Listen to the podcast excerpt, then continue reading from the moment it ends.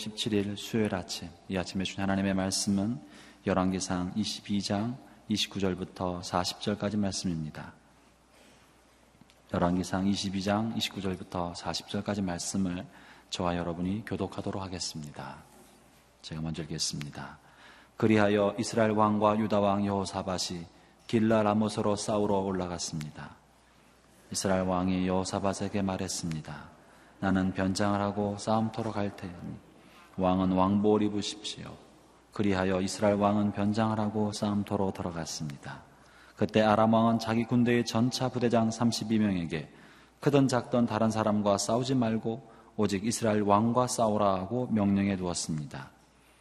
전차 부대장들이 여호사밧을 보고는 저자가 분명 이스라엘 왕이구나 하고 뒤돌아 여호사밧과 싸우려고 하자 여호사밧이 소리를 질렀습니다. 전차 부대장들은 그가 이스라엘 왕이 아닌 것을 알고는 쫓아가지 않았습니다. 그런데 누군가가 무심코 쏜 화살이 이스라엘 왕의 갑옷 솔기 사이에 꽂혔습니다. 왕은 자기 전차의 병사에게 말했습니다. 전차를 돌려 싸움터를 빠져나가거라. 내가 부상당했다. 전쟁은 시간이 지나갈수록 더 치열해져 갔고 왕은 전차에 기대어 서서 아람 사람들을 막다가 저녁 때가 되자 죽고 말았습니다. 그 상처에서 피가 흘러 전차 바닥을 흥건히 적셨습니다. 해가 지자 이스라엘 군대 내에서 외치는 소리가 들렸습니다. 모두들 자기 성으로 돌아가라. 모두 자기 고향으로 돌아가라. 그렇게 왕이 죽었고 사마리아로 옮겨져 묻혔습니다. 그들은 사마리아에 있는 못에서 그 전차를 씻었는데 여호와께서 선포하신 말씀대로 개들이 죽은 아합의 피를 핥았습니다. 그 못은 창기들이 목욕하는 곳이었습니다. 아합이 한 모든 일들, 일은 아합이 한 모든 일을 포함한 아합 시대의 다른 사건들과 아합이 지은 상하 궁정과 그가 건축한 성들에 관해서는 이스라엘 왕들의 역대기에 기록됐습니다. 아합은 그 조상들과 함께 잠들고 그의 아들 아하시아가 뒤를 이어 왕이 됐습니다. 아멘. 이제 말씀으로 이규 목사님께서 하나님 말씀을 증언하시겠습니다. 어제 본문 말씀에서 길르앗 라못을 취하는 것이 하나님의 뜻인지 아닌지 살펴보았죠. 미가야 선지자를 통해서 어, 길르앗 라못을 빼앗는 일은 되찾는 일은 하나님의 뜻이 아니었다. 분명히 선포가 되었습니다. 그런데 오늘 어떤 일이 벌어졌을까요? 오늘도 우리에게 본문 말씀을 통해서 몇 가지 하나님의 음성을 들을 수가 있습니다. 29절 말씀을 함께 읽어보겠습니다. 시작. 그리하여 이스라엘 왕과 유다 왕 여우사밭이 길르앗 라못으로 싸우러 올라갔습니다. 자, 이 29절이 굉장히 우리들에게 오늘 주시는 중요한 말씀이에요. 미가야를 통해서 하나님의 뜻이 아니라는 것을 여우사밭도 들었고 아합 왕도 들었습니다. 그런데 이 두 사람이 전쟁을 하러 나아가는 것이죠.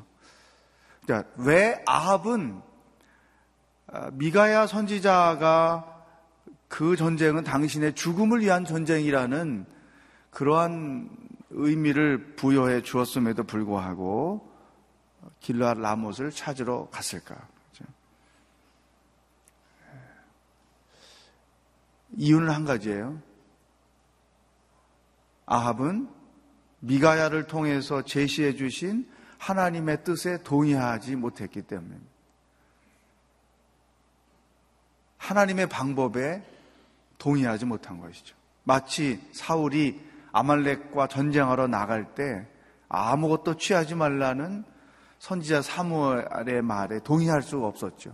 그래서 제사를 빌미로 어, 살찐 짐승들, 소, 양을 잡아서 가져오는 거죠. 우리가 하나님의 말씀을 묵상할 때 때로 우리의 한계가 있습니다. 자기가 소망하고 있고 자기가 옳다고 판단했고 사람들에게 물어봐도 그 외에 정당한 방법이라고 얘기했고 그런데 하나님만 유일하게 아니다, 노 말씀할 때 갈등하죠. 이렇게 할 것인가? 말씀대로 따라갈 것인가? 요나를 보세요. 니누에를 가서 회개를 선포하고 그 백성들을 어, 구원하라. 하나님의 그 제시에 요나는 동의할 수 없었어요. 왜냐하면 그렇게 우리 민족을 괴롭히는 나라를 찾아가서 너희들은 저주를 받을 것이다. 하나님의 택한 백성들 이렇게 괴롭혔으니 하나님의 진노가 너에게 임할 것이다. 이렇게 선포하라고 그랬으면 아멘 하고 막 뛰어가서 어, 얘기했을 거예요. 근데 회개를 선포하고 그 백성을 구원하라. 하나님 그 방법 동의할 수 없습니다.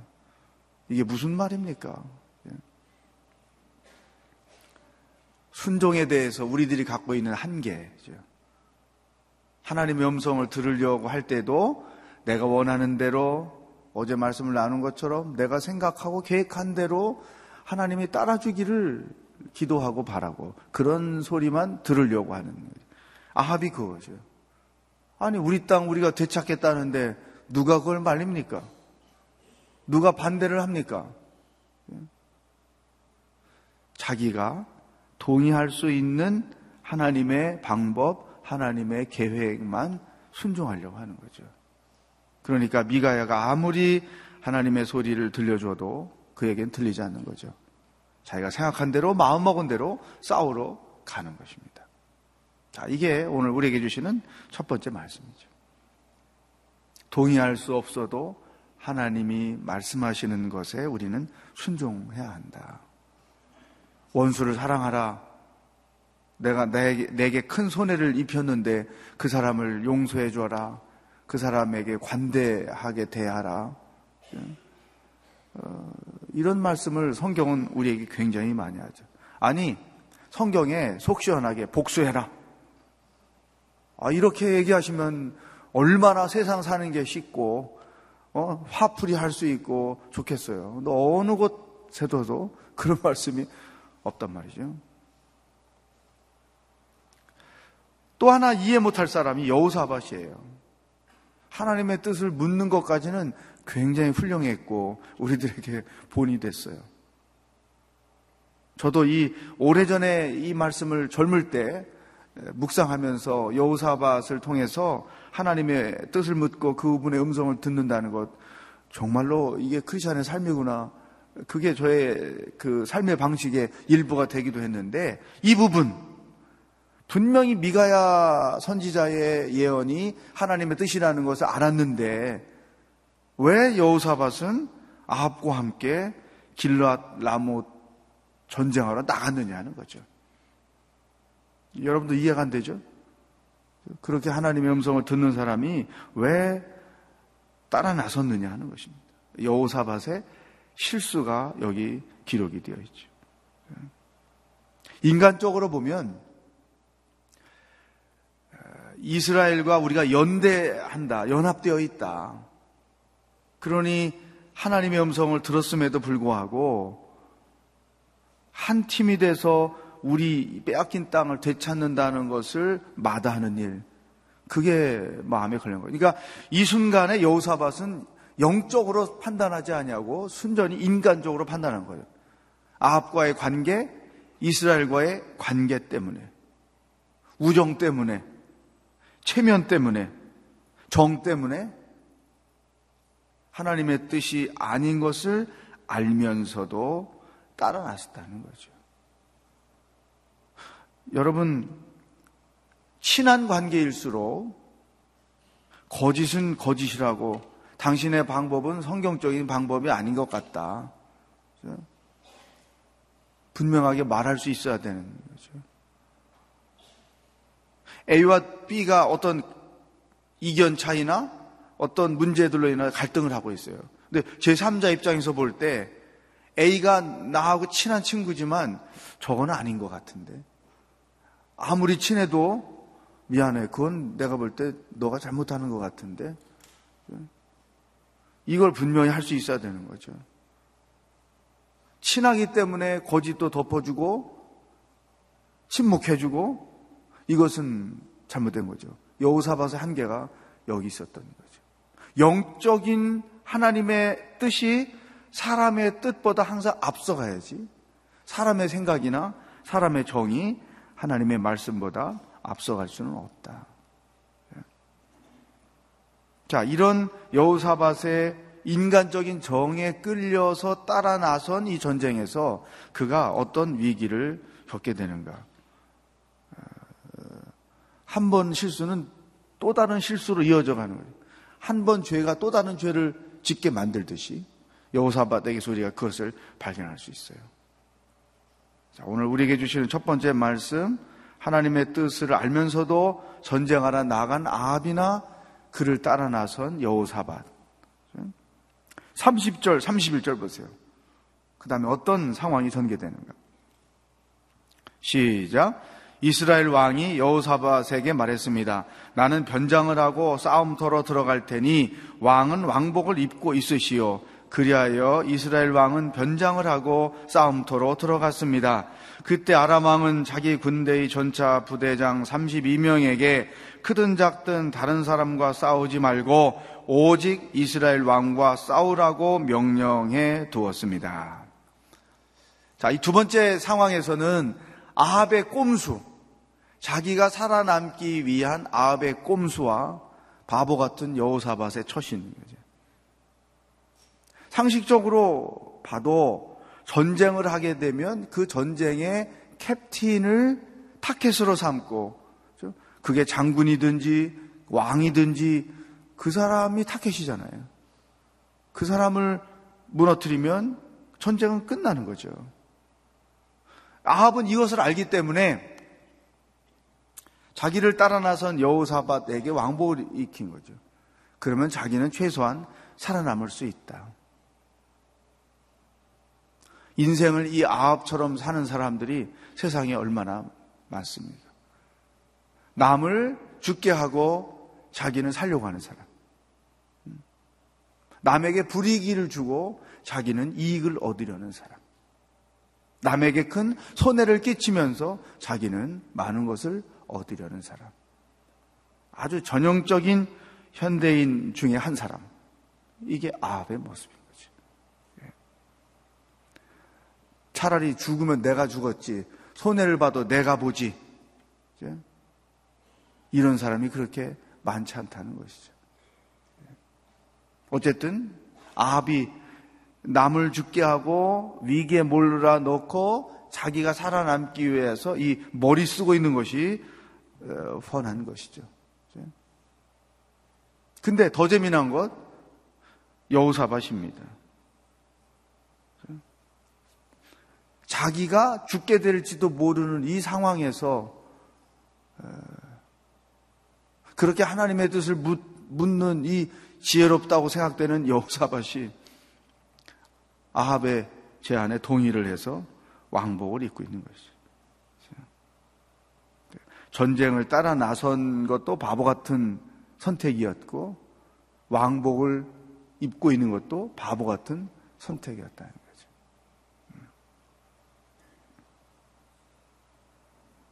어떻게 그럴 수가 있을까? 자, 한 사람은 자, 자기 살자고 어, 옆에 간 친구를 죽음의 위기에 몰아넣고 당사자는 자기가 죽을 줄도 모르면서 친구의 제안에 왕복을 입고 있고 자 누가 죽나 한번 볼까요? 32절 33절 시작 전차 부대장들이 여호사밧을 보고는 저자가 분명 이스라엘 왕이구나 하고 뒤돌아 여호사밧과 싸우려고 하자 여호사밧이 소리를 질렀습니다. 전차 부대장들은 그가 이스라엘 왕이 아닌 것을 알고는 쫓아가지 않았습니다. 자, 죽음의 위기를 벗어나는 여호사밧이죠. 하나님의 은혜가 여호사밧에게 임했던 것입니다. 반대로 34절. 시작. 그런데 누군가가 무심코 쏜 화살이 이스라엘 왕의 갑옷 솔기 사이에 꽂혔습니다. 왕은 자기 전차의 병사에게 말했습니다. 전차를 돌려 싸움터를 빠져나가거라 내가 부상당했다. 35절에 피 흘리며 죽었어요. 전차 바닥이 피로 홍건이 젖어 버렸다. 저는 이제 나이가 들면서 또 목회를 하면서 한 가지 지혜를 얻은 게 있어요. 그게 뭐냐면 남을 죽이려다가 자기가 죽는 사람이 참 많다는 거예요.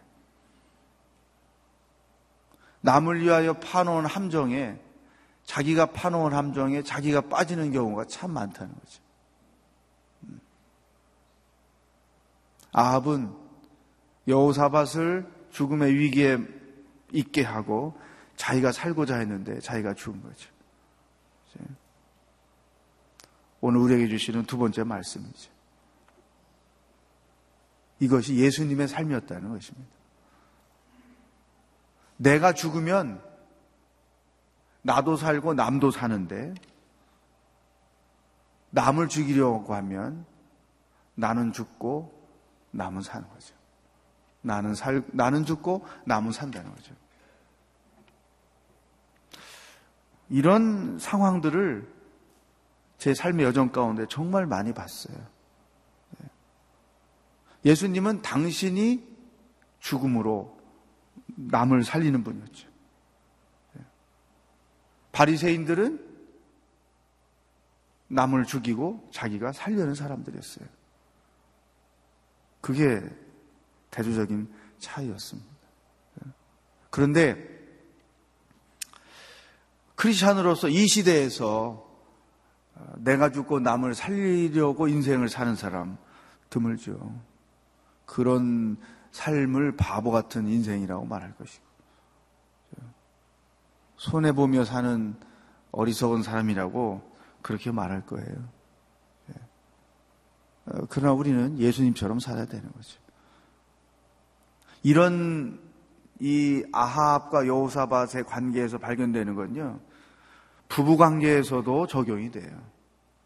아, 저도 남편이지만 남편들이 되게 아내를 이기려고 하잖아요. 예. 이기는 게 이기는 게 아닌 거죠. 예. 지는 게 이기는 거다. 내가 죽으면 나중에 보면 나도 살고 아내도 살고 집도 살고 내가 안 죽어서 남편들이 안 죽어서 집안이 노다지 시끄럽고 힘든 거죠. 저를 한번 따라 해보겠어요. 다. 정신 차리고 새벽이지만 내가 죽으면 나도 살고 모두가 삽니다. 아멘. 동의를 안 하시는 분들이 있어요. 입을 열지 않고 가만히 계신 분들. 살아보시겠다는 겁니까?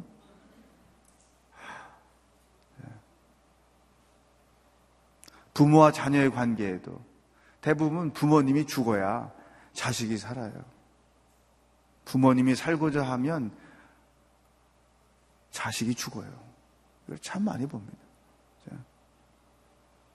교회 생활할 때도 이 사역과 관련돼서 어떤 갈등이 있거나 이럴 때요. 내가 죽으면 사역이 살고 팀원이 다 살지만 나 살자고 계속 주장하고 고집하면 팀원들도 죽고 사역도 죽어버리고 아합, 아합 꼴을 당하는 거죠. 예. 자, 또 한 가지. 은근슬쩍 여호사밧을 위기에 몰고 자기를 살아남, 자기는 살아남고자 하는 이 꼼수가 어떤 결과를 주었는가. 34절에 읽으신 말씀. 무심코 쏜 화살이 갑옷 솔기 사이에 꽂혔다. 그러니까 그때는 그 갑옷이 어떻게 되는지 모르지만 투피스를 입었지 않았나. 원피스면 갑옷이 여기서부터 밑에까지 쭉 내려갈 텐데 위에 위에 웃돌이 아랫돌이 그 틈새에 뭐 아니면 이, 이 팔뚝을 보호하려고 찬 것과 어, 이 몸을 보호하려고 찬 것과 이 틈새 그 화살이 거기에 맞았다는 거죠. 그래서 과다 출혈로 결국은 아합이 죽음을 닦게 되죠. 음. 자기가 살아남고자 했던 아합의 그 꼼수보다 하나님의 수는 항상 한 단계 높게 있다는 거죠. 음. 하나님의 뜻을 알면서도 거스리는 그의 삶에 대한 하나님의 계획. 예. 죽을 줄 모르고 죽음의 길을 선택한 아합의 한계. 예. 하나님은 이스라엘의 역사, 아하방의 역사, 여호사밧의 역사 이것을 큰 그림을 가지고 늘 보시는 거죠. 우리 인생에 대해서도 하나님은 언제나 큰 그림을 갖고 보시는 거예요. 우리 교회를 향해서도 하나님은 언제나 큰 그림을 갖고 계세요. 이 험악한 시대에 오늘의 교회가 어떻게 한국 사회에서 역할을 감당할 것인가? 하나님이 큰 그림을 가지고 우리 교회를 향하여 기대하고 계시고 당신의 그 놀라운 계획 속에 우리 교회가 쓰임 받기를 원하시고 특히 이 기독교가 저평가되고 있는 이러한 현상 속에서 어떻게 오늘의 교회를 통해서 하나님의 영광을 드러내게 하실 것인가? 항상 큰 그림 속에서 교회를 바라보죠. 여러분들의 인생에 대해서도 하나님은 언제나 큰 그림을 가지고 우리 인생을 보는 거죠. 부모들이 자녀들을 기를 때에도 지금 당장 이 모습만 보고 사내 중내 생각하는 게 아니죠. 자녀들에 대한 하나님이 그리신 큰 그림을 보고 오늘을 보는 거죠. 아합은 늘 그때그때 그때만 눈을 뜨고 산 거예요. 하나님의 큰 계획이 어떻게 자기 민족과 자기 왕으로서의 통치 가운데 있는지 이건 안 본 거죠. 그러니까 늘 즉흥적으로 자기가 원하는 대로 하고 싶은 대로 사는 거예요. 그러니까 불순종으로 인하여 그가 죽임을 당하게 될 것에 대한 예언 이것을 들었음에도 불구하고 아합은 자기 생각대로 스스로 죽음의 길을 선택하는 거죠. 자, 여기서 오늘 우리에게 주시는 또 한 가지 말씀이 있어요. 하나님의 뜻을 무시한 나의 선택과 결정. 이것은 언제나 나에게 최악의 길로 인도한다. 내가 아무리 머리를 써서 살아남으려고 얻으려고 별짓을 다 해도 하나님의 지혜에 비하면 아무것도 아니다. 근데 우리는 그 하나님의 위대한 지혜는 자꾸만 무시하고 자기가 원하는 대로, 좋아하는 대로, 생각한 대로, 마음먹은 대로 하려고 하는 거예요. 뛰어봤자 뼈룩인데, 이렇게 아합처럼 살 때가 너무나 많다는 거죠. 따라서 우리는 나의 한계를 일찍이 깨닫고 하나님 앞에 항복하는 게 가장 좋습니다. 나는 감당할 수 없습니다. 애들을 키우는 것도, 어, 사업을 하는 것도, 건강도 내 머리는 할 수 없습니다. 제가요, 자식에 대해서 자식이 우상이 되는 게 부모들이 보면은 가장 큰 실수잖아요. 아들이 둘이 있는데 큰아이가 100일을 조금 지나가가지고 고열에 일주일 동안 시달려 어, 나중에 이제 고침을 받았지만 처음으로 그때 하나님 아버지로서 아무것도 할 수 없는 나 하나님의 아들입니다. 내려놓는 걸 훈련을 시켰어요. 그 다음에 진짜 하나님 앞에 자식에 대해서 항복한 때가 있는데 뭐냐면 어느 날 제가 뭐라고 얘기하니까 큰아이가 걔가 지금 27살인데 사춘기 막 시작할 때예요. 나는 이제부터 아빠가 아무리 때리면서 뭐라고 얘기해도 난 안 해. 어떤 일, 어떤 일을 가지고 애하고 악유를 하는데 당당하게 난 때려도, 때려 죽여도 안 해. 이렇게 저항을 하는 거예요. 제가 충격을 받은 거죠. 이제는 내가 어떻게 할 수 없는 거구나. 주님, 내려놓겠습니다. 당신이 주신 아들이니까 나는 그저 기도나 하고 뒤에서 발을 볼 테니 당신이 애를 이끄시든 뭐 때리시든 당신이 책임을 지십시오. 예. 아버지로서 아무리 애를 위하여 내가 머리를 쓴다고 한들 하나님의 지혜를 따라갈 수가 없는 거죠. 음. 내가 사업을 잘하려고 아무리 애를 쓴다고 한들 하나님의 지혜를 따라갈 수가 없다. 음. 항복하는 거예요. 목회도 마찬가지예요. 하나님의 은혜와 하나님의 역사가 그 교회 가운데 임해야지 아무리 머리를 써서 뭘 한다고 되는 게 아니라는 거죠. 예. 아합이 살아남으려고 아무리 애를 써봤자 하나님이 죽게 하시면 끝나는 거죠. 예. 여러분 몸부림치지 마십시오. 행복하고 사는 게 가장 행복하고 편안하고 세상 사는 게 쉬운 것입니다. 내가 하나님을 대신하려고 하니까 인생이 어려운 거예요. 사는 게 어려운 거예요. 항복하십시오. 오늘 기도할 때는 항복의 뜻으로 두 손 들고 기도해 보세요. 여러분이 지금 갖고 있는 중요한 기도 제목, 그 삶의 이슈들, 주님, 살고자 애쓰는 아합 죽잖아요. 나는 여기까지입니다. 기도하는 거죠. 마지막 38절 시작 그들은 사마리아에 있는 못에서 그 전차를 씻었는데 여호와께서 선포하신 말씀대로 개들이 죽은 아합의 피를 핥았습니다. 그 못은 창기들이 목욕하는 곳이었습니다. 아합의 최후의 모습을 보여줍니다. 하나님이 말씀하신 대로 아합의 죽음이 그려져 있어요. 하나님의 말씀은 반드시 이루어진다. 그게 축복의 말씀이든 심판의 말씀이든 반드시 이루어진다. 여러분 이 사실을 믿습니까? 우리가 기도할 때에도 그냥 기도하지 마시고 하나님이 주신 약속을 붙잡고 기도하는 거예요. 말씀 묵상을 왜 하느냐? 하나님이 내게 주신 약속을 붙잡기 위해서 하는 거죠. 그 약속을 붙잡고 인내하면서 기다리면서 계속 기도하는 거예요. 때가 되면 하나님은 반드시 이루신다. 이 아합의 죽음을 보면서 사울 왕의 죽음이 생각이 나는 거죠. 둘 다 전쟁하다가 인생이 끝나버렸어요.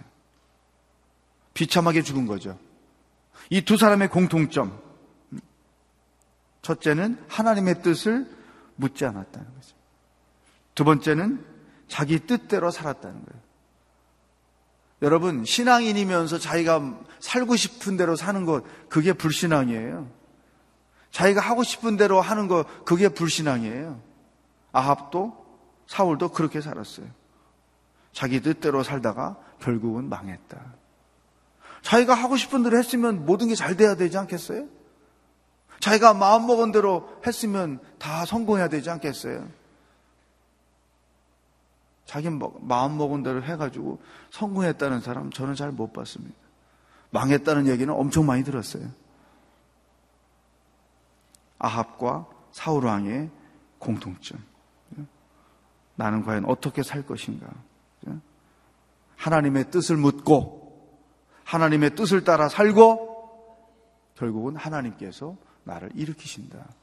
이 아합과 사울을 통해서 우리는 반대로 살아야 되는 오늘도 오늘 주신 말씀 가운데 기도 제목으로 붙잡고 하나님 앞에 나아가면 좋겠습니다. 이 시간 함께 기도하겠습니다. 여러분 우리 다 같이 두 손을 들고 하나님 앞에 기도하겠어요. 하나님 나의 한계를 인정합니다. 나, 나의 꼼수를 인정합니다. 나의 부족함을 인정합니다. 가정 문제, 자녀 문제, 부부 문제, 사업하는 일, 관계 문제, 내 지혜와 내 머리는 한계가 있습니다. 항복합니다. 하나님의 뜻으로, 하나님의 지혜에 의탁합니다. 주님, 당신의 뜻대로 해결하여 주시옵소서. 나는 믿음으로 기도하며 바라보겠사오니 성령 하나님, 나의 믿음을 보시고 내가 직면한 이 모든 일들을 당신 뜻대로 해결하여 주시옵소서. 다 같이 합심해서 기도하겠습니다. 살아계신 하나님 아버지, 이 아침에 아합의 모습을 통해서 살고자 하는 머리 쓰는 아합의 모습을 통해서 우리들에게 말씀하여 주시니 감사합니다. 아합의 머리는 아합의 지혜는 어리석었습니다. 한계가 있었습니다. 오히려 살고자 하는 것이 죽음으로 몰고 갔습니다. 하나님 이 모습이 내 모습인 것을 고백합니다. 주여 우리를 불쌍히 여겨 주시옵소서. 나의 어리석음을 불쌍히 여겨 주시옵소서. 나의 한계를 주님 앞에 내려놓고 인정하며 고백하며 항복하며 나아갑니다. 아버지 이제는 하나님의 뜻을 묻겠습니다. 하나님의 지혜를 묻겠습니다. 하나님의 방법에 따라 나가겠습니다. 하나님의 계획을 따라가겠습니다. 나의 방법, 나의 계획, 나의 생각, 나의 마음먹음, 나의 결심, 나의 어리석은 이 모든 것들을 십자가 앞에, 말씀 앞에 내려놓고 오직 주님을 바라보며 주님의 뜻에 귀를 기울이며 음성을 듣고 나아가겠습니다. 성령 하나님, 이 아침에 우리에게 말씀을 통하여 주신 그 지혜를 가지고 믿음으로 살게 하여 주시옵소서. 방법을 바꾸게 하여 주시옵소서. 아버지 계획을 바꾸게 하여 주시옵소서. 하나님을 나에게 맞추려 하지 아니하고 나를 하나님께 맞추어 하나님이 작정하시고 계획하시고 원하시는 뜻을 쫓아 믿음으로 순종하며 나아가는 하나님의 놀라운 역사가 있게 하여 주시옵소서. 하나님의 음성을 듣는 것도 내가 원하는 것만 들으려 하지 아니하게 하시고 있는 그대로 하나님의 뜻을 받아들일 줄 아는 열린 마음, 영적인 태도를 가지고 믿음 생활하도록 인도하여 주시옵소서. 할렐루야. 하나님 아버지, 나의 지식에 한계가 있음을 인정합니다. 내 머리가 한계가 있음을 인정합니다. 내 계획과 내 뜻이 한계가 있음을 인정합니다. 내가 살고자 했던 그 모든 길들이 나를 죽음으로 인도하는 것임을 인정합니다.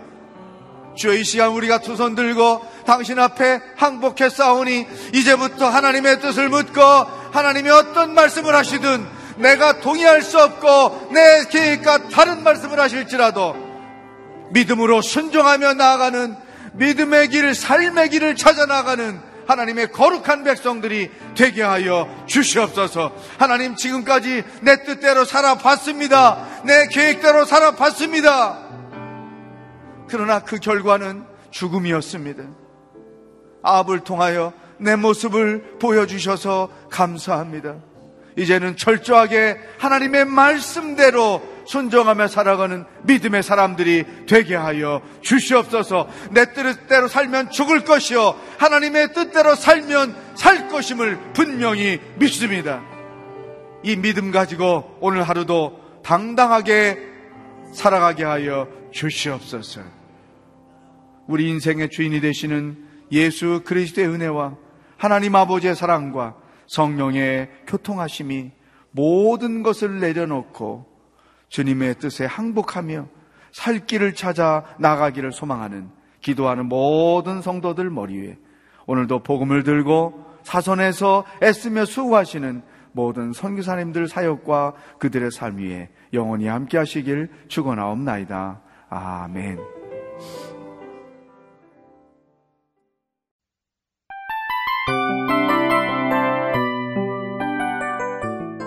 이 프로그램은 청취자 여러분의 소중한 후원으로 제작됩니다.